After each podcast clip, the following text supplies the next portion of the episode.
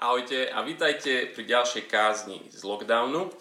Znovu sme v liste Apoštola Pavla, ktorý on napísal kresťanom do Ríma, kde sme v 7. kapitole. A bude veľmi skoro až nevyhnutné mať tento text stále pred sebou otvorený, tak ak nemáte Bibliu, zoberte si ju, otvorte v kapitole 7 listu Rímanom. A určite vám pomôže tiež, keď si budete niečo zapisovať, logiku, Pavlovho argumentu, alebo si píšte otázky, ktoré potom e, na konci sa môžete spýtať. Takže prečítam ten text z Rímanom 7 a budem sa potom ešte krátko modliť. Rímanom 7 od prvého verša.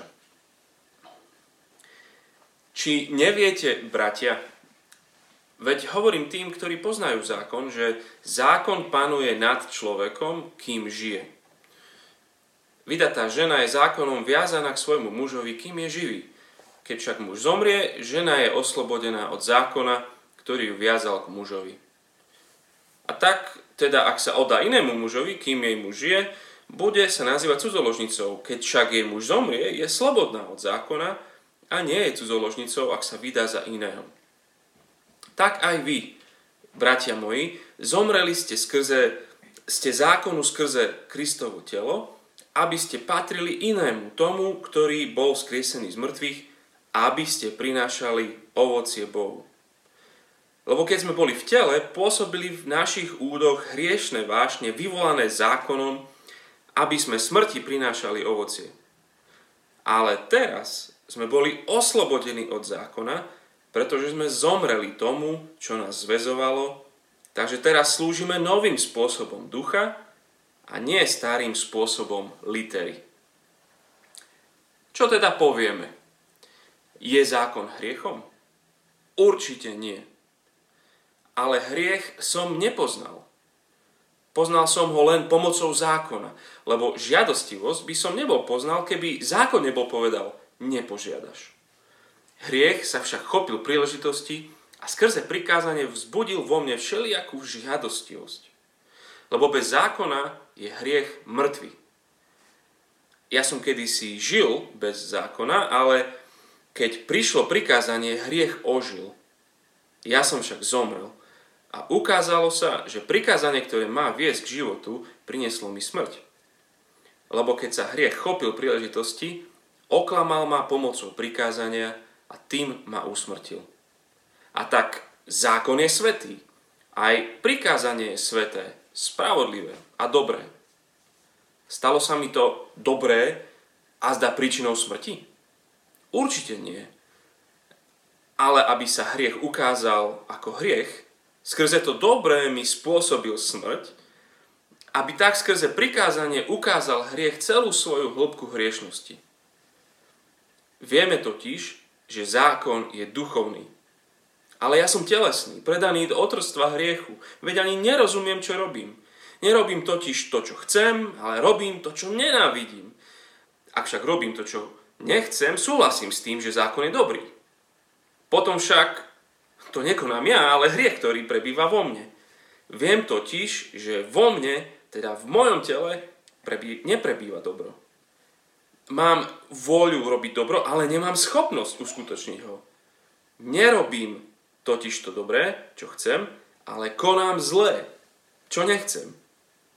Ak však robím to, čo nechcem, nerobím to ja, ale hriech, ktorý prebýva vo mne. Objavujem teda taký zákon, že ak chcem robiť dobro, mám v dosahu len zlo.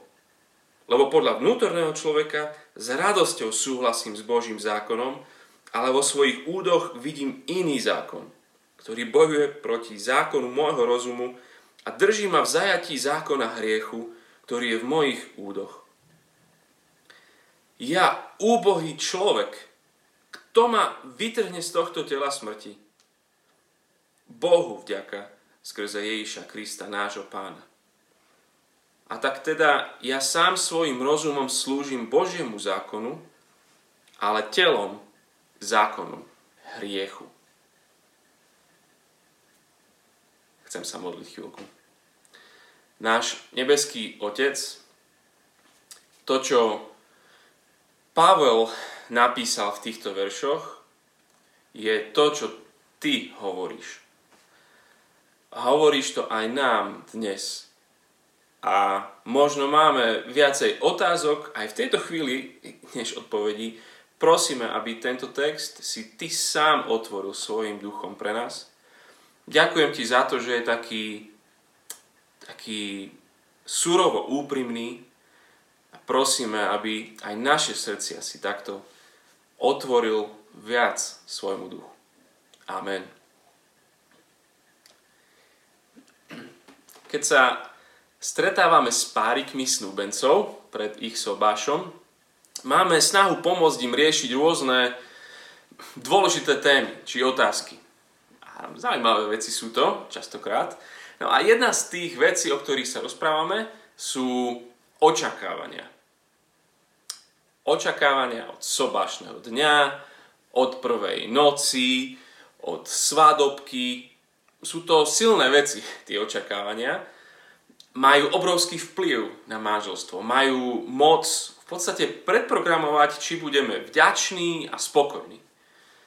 Máme očakávania na partnera, máme očakávania na seba, očakávania na spoločný život, kto bude variť a ako, kto bude smeti vyhadzovať a ako často, a čo s peniazmi, koľko detí, čo ako často budeme k svokrovcom chodiť, sex, ako často, um, ako budeme tráviť voľný čas, ako nedele, aké očakávania na to, že, že ako budeme konflikty riešiť, budeme sa spolu modliť každý večer, ráno, alebo vôbec spolu nie.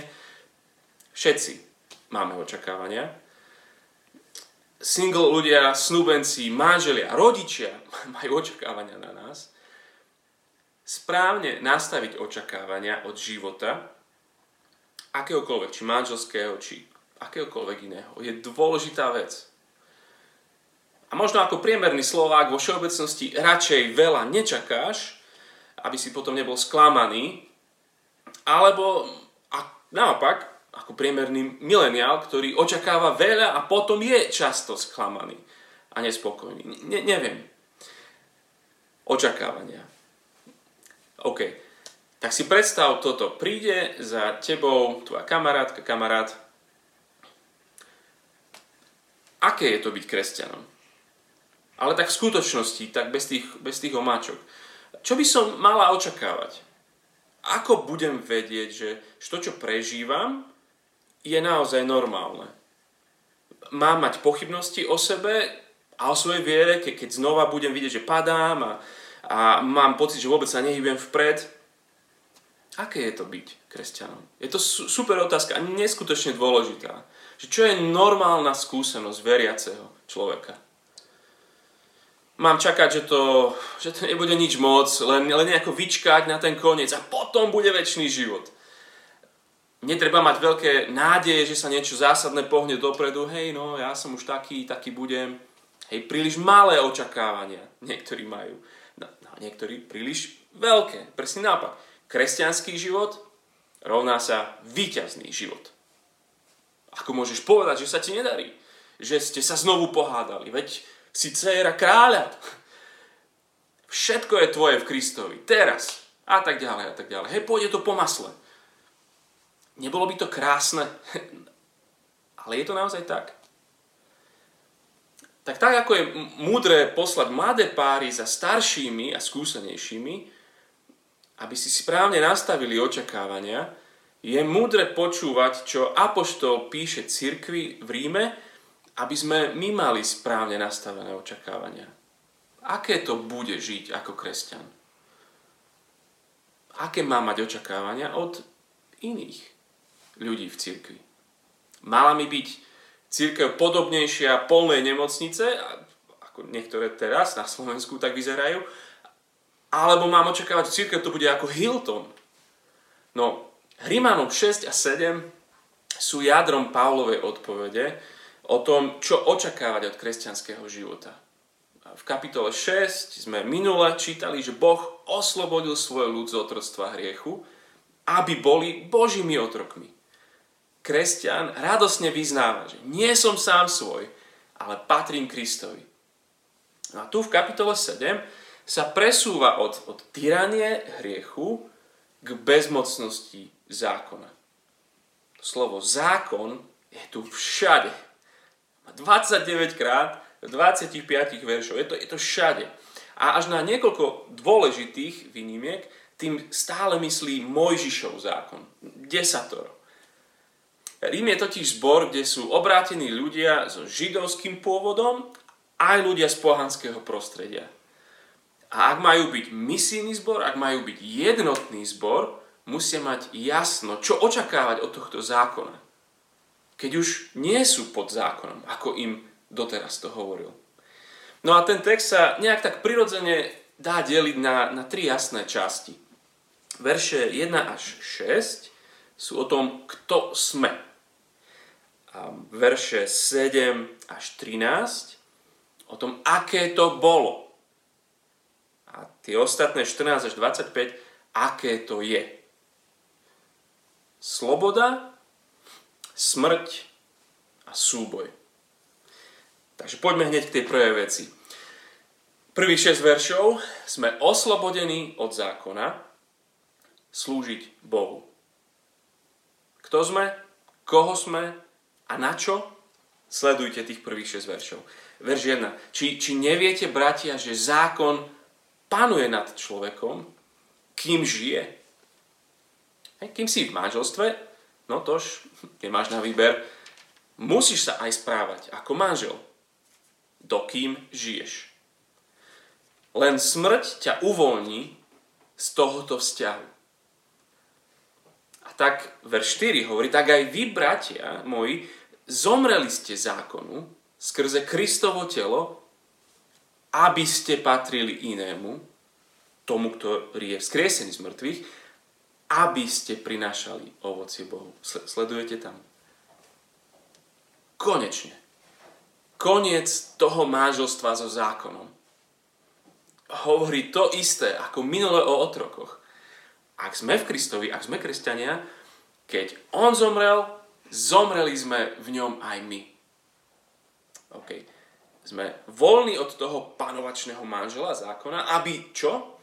Aby sme si kúpili dvojizbák a užívali si nezáväzne life. To by sme neboli šťastní. Nie. Zomreli sme, aby sme patrili Kristovi, aby sme prinášali ovocie Bohu. Čiže konečne, aby sme boli v manželstve, v ktorom je život a plodnosť a nie smrť. Vidíte, vo verši 5 prinášame ovocie smrti a tu ovocie Bohu. Aká úľava. A verš 6 to všetko zhrnie a hovorí, ale teraz sme boli oslobodení od zákona, pretože sme zomreli tomu, čo nás zväzovalo. Hej, zomreli sme zákonu. Takže teraz slúžime novým spôsobom ducha a nie starým spôsobom litery. O tom, čo je to slúžiť starým spôsobom litery, budeme hovoriť hneď teraz vo veršoch 7 až 13. A jednoducho povedané, je to život v starej zmluve, kde Boží zákon je na kamenných doskách. Proste nie je v nás, je niekde vonku, je mimo nás. A oproti tomu ten sľub novej zmluvy, sľub, o ktorom hovorí aj Jeremiáš, to, čo sme čítali v úvode bohoslúžieb, je, že zákon bude vpísaný Božím duchom do našich srdc. Už nebude mimo nás, niekde na kameni, ale, ale v našich srdciach ten zákon. A to je tá služba novým spôsobom. Ducha. To sú tie verše 14 až 25. Nie sme tam za chvíľku, ale neprehliadnime, čo tu čítame. Že Boh, čo Boh spravil skrze svojho syna. V tomto je kresťanstvo jediné a jedinečné. Lebo, lebo všetky, všetci filozofii, náboženstva, antické či moderné, všetci majú len dobré rady pre nás. Všetci hovoria o tom, čo musíš, aby si bol dobrý, aby si bol priateľný, musíš nejaký na, zákon nasledovať, 10 božích, 5 pilierov, islámu, 4 znešené pravdy, buddhizmu, len vtedy ťa Boh príjme. A aj to nemáš isté, pri najlepšom tak možno do očistca, pred nebia, alebo ťa vráti naspäť ako nejaká iná bytosť. Každý okrem Boha tohto príbehu prichádza len s dobrými radami. Tento Boh tu. Toto tu je dobrá správa. Ježiš je Boh, ktorý prichádza ako ženich. Prichádza získať si svoju nevestu. Spraviť všetko, čo bolo treba. Spojiť svoj život práve s tými, čo zlyhali, čo nedosiahli prijatie. Práve za takých dať svoj život. Byť ženich, ktorý dokonale naplní do bodky každé všetko zo zákona. Ženich, ktorý sa stane nakoniec prekliatím za nás. Nielen, že ho splní ten zákon, ale ešte aj, ešte aj naše nesplnenie zákona on zobere na seba a to prekliatie, ktoré malo byť na nás, on, on zobere na seba. Kto sme církev? Slobodný od zákona. Slobodný slúžiť Bohu. Kto sme? Tá druhá vec, aké to bolo doteraz. Slúžili sme Bohu starým spôsobom litery. Hej, to sú, tie, verše 7 až 13 sú svedectvom. Od každého, od, od Adama cez Izrael, to bol príbeh Apoštola Pavla a to je aj príbeh kresťana. Je to všetko v minulom čase, všimnite si, je to jeho pohľad späť. A keď to čítame, opakuje sa tam taká výbušná zmes slov. Zákon, znova Mojžišov zákon, hriech a smrť tieto tri slova sa tam nejak motajú stále dookola. A dalo by sa to celé zhrnúť takto. Keď sa hriech v srdci stretol so zákonom na kameni, smrť bola neodvratná. Hriech v srdci plus zákon niekde vonku na kameni, smrť. Pavol už vo svojom liste doteraz povedal kadečo negatívne o zákone. Kapitola 3, verš 20. Zo skutkov zákona nebude pred Bohom ospravedlnený nikto. Snažil si sa byť dobrý, ale to nikdy nestačilo podľa zákona. On hovorí ďalej, vec zo zákona pochádza poznanie hriechu. 4.15 kde však niet zákona, niet ani priestupok. Čiže že zákon kreslí tie hranice a potom my ich náschval prestupíme. A zákon, to čo sme teraz čítali v 7. kapitole, 5. verši, dokonca nielen, že, že hovorí, čo je hry, ale stimuluje. Hovorí, že, že v našich údoch 5. verš pôsobili hriešne vášne vyvolané zákonom. Pri takýchto slovách Pavol očakáva, že mu príde od týchto ľudí list. Taký imaginárny list si predstavte. Milý Pavol, znieš, ako by si si myslel, že Mojžišov zákon je zlá vec. Ale veď Boh ho dal Mojžišovi. Tak e, prosím ťa, môžeš nám napísať, že, že kedy si to Boh rozmyslel a považuje svoj zákon za zlú vec? Od verša 7 čítam. No čo teda povieme? Očakáva to. Je zákon hriechom? Určite nie ale hriech som nepoznal. Poznal som ho len pomocou zákona. Príklad žiadostivosti, lebo žiadostivosť by som nebol poznal, keby zákon nebol povedal, nepožiadaš. Hriech sa však chopil príležitosti a skrze prikázanie vzbudil vo mne všelijakú žiadostivosť, lebo bez zákona je hriech mŕtvy. Ja som kedysi žil bez zákona, ale keď prišlo prikázanie, hriech ožil a ja som zomrel. A ukázalo sa, že prikázanie, ktoré malo viesť k životu, nakoniec prinieslo smrť. Lebo keď sa hriech chopil príležitosti, oklamal ma pomocou prikázania a tým ma usmrtil. A tak zákon je svetý, prikázanie je sveté, spravodlivé a dobré, ale stále sa mi to dobré a príčinou smrti nie. Ale aby sa hriech ukázal ako hriech, skrze to dobré, skrze ten zákon mi spôsobil smrť, aby tak skrze prikázanie ukázal hriech celú svoju hĺbku hriešnosti.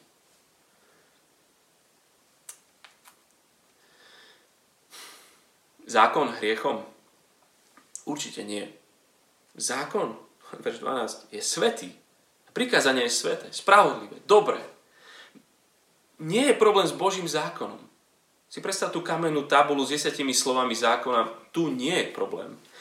Problém je hriech v srdci človeka. Ale zákon, to čo tu hovorí, je, že odhaľuje hriech v našom srdci.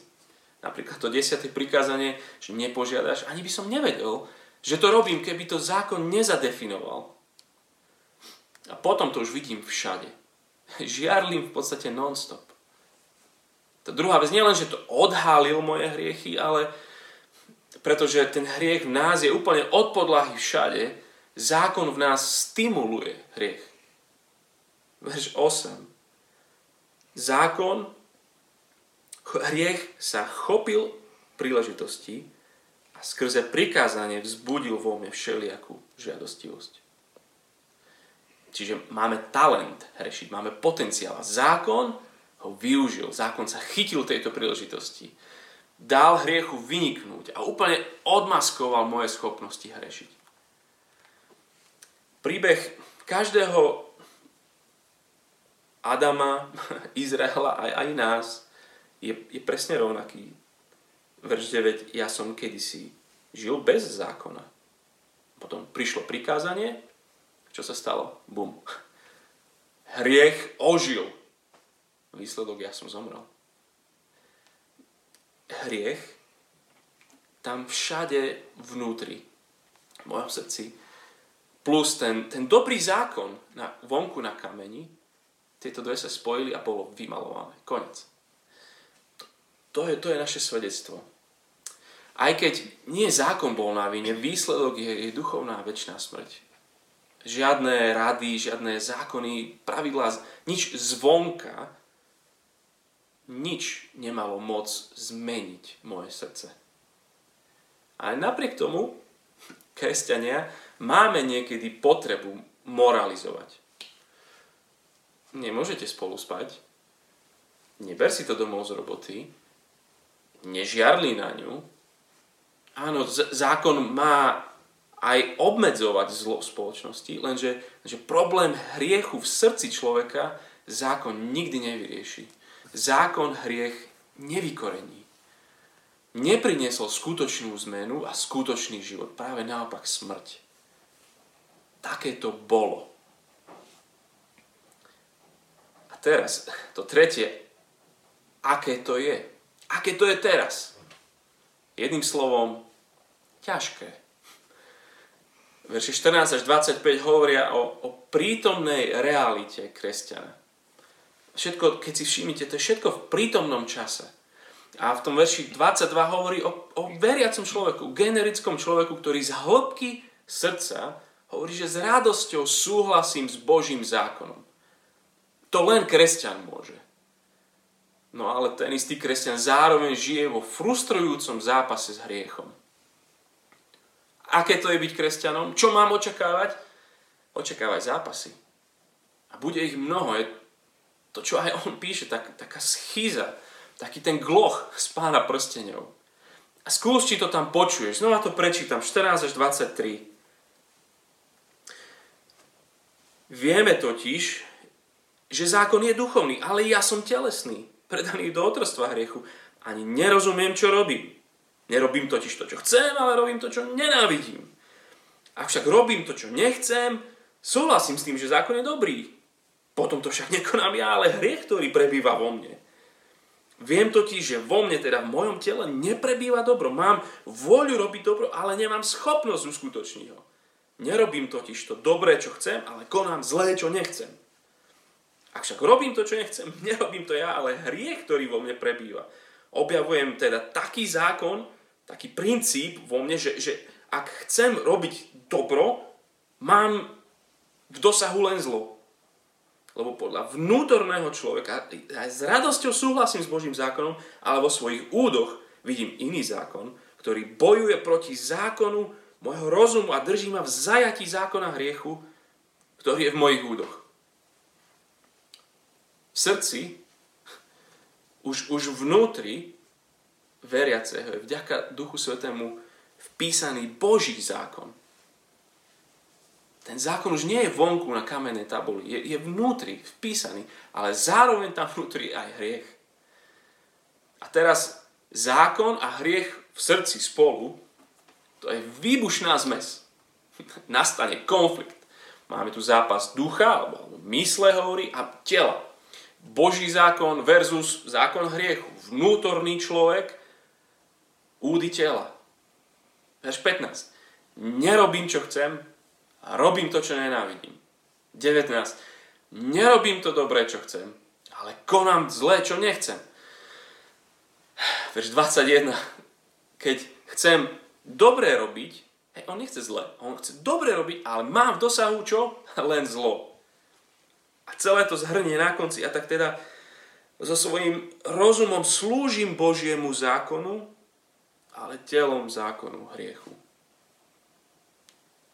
Aký bol tvoj týždeň?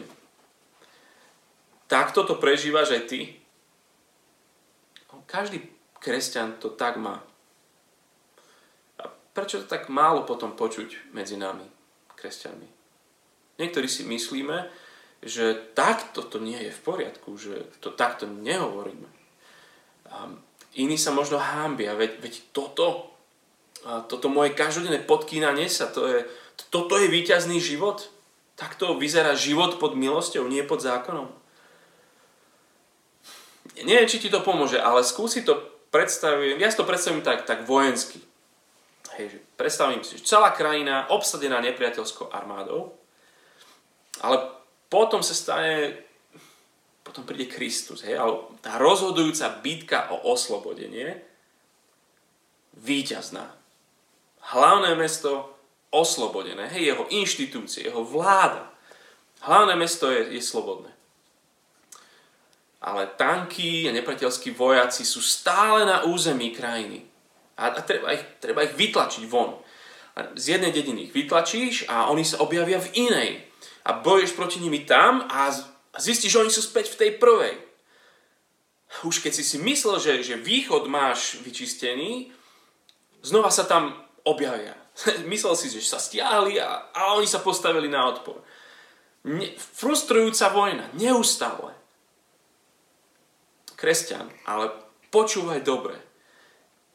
Nie je to tak, že keď máš zlý deň, tak si ten starý ja, ale keď máš dobrý deň, tak si ten, ten nový a ten vykúpený ja. Nie a nie, stokrát nie. Raz a navždy si zomrel s Kristom bol si s ním zjednotený. Raz a navždy bezpečne nové ja v Kristovi. Ak teda vidíš v sebe takýto konflikt, verím, že táto kapitola ti pomôže tomu rozumieť. Ak bojuješ s hriechom, je to paradoxne prejav života. To je normálne. Normálne je, je bojovať, postaviť sa, padnúť, spraviť pár krokov, padnúť zase a zase sa postaviť a zase pár krokov.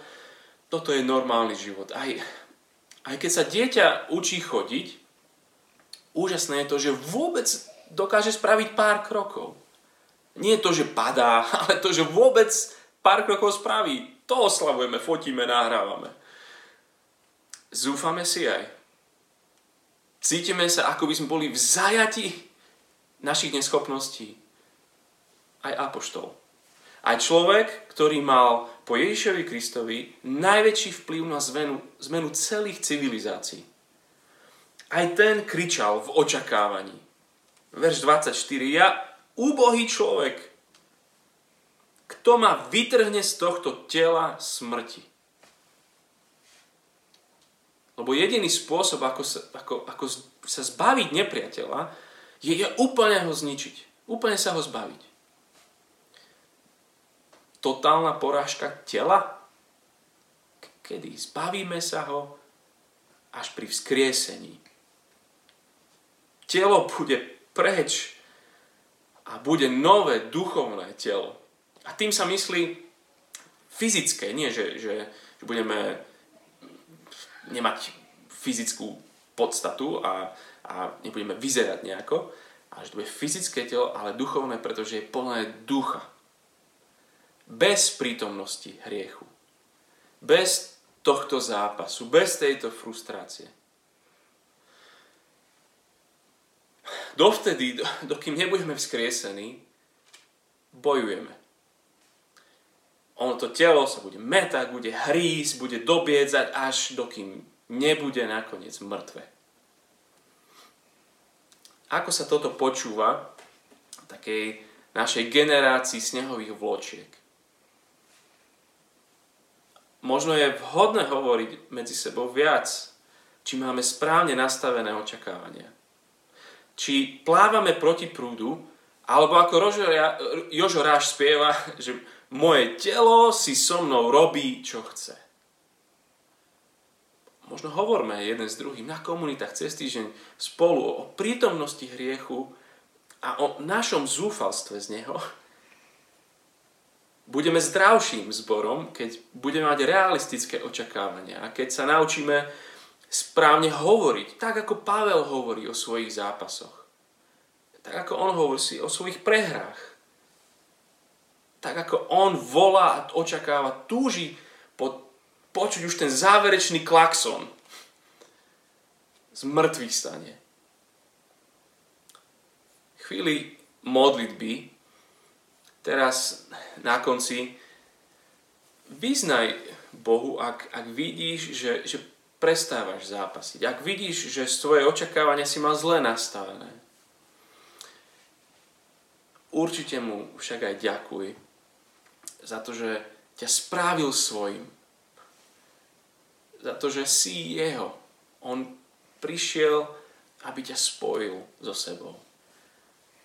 A pros ho, aby ťa pripravil na súboje, na zápasy s hriechom, ktorý je v každom jednom z nás. Každý deň. Využiť tento čas. Ne, neodíď hneď k niečomu inému pri, prichádzaj k nemu. Nech, nech táto kapitola mení naše očakávania od života.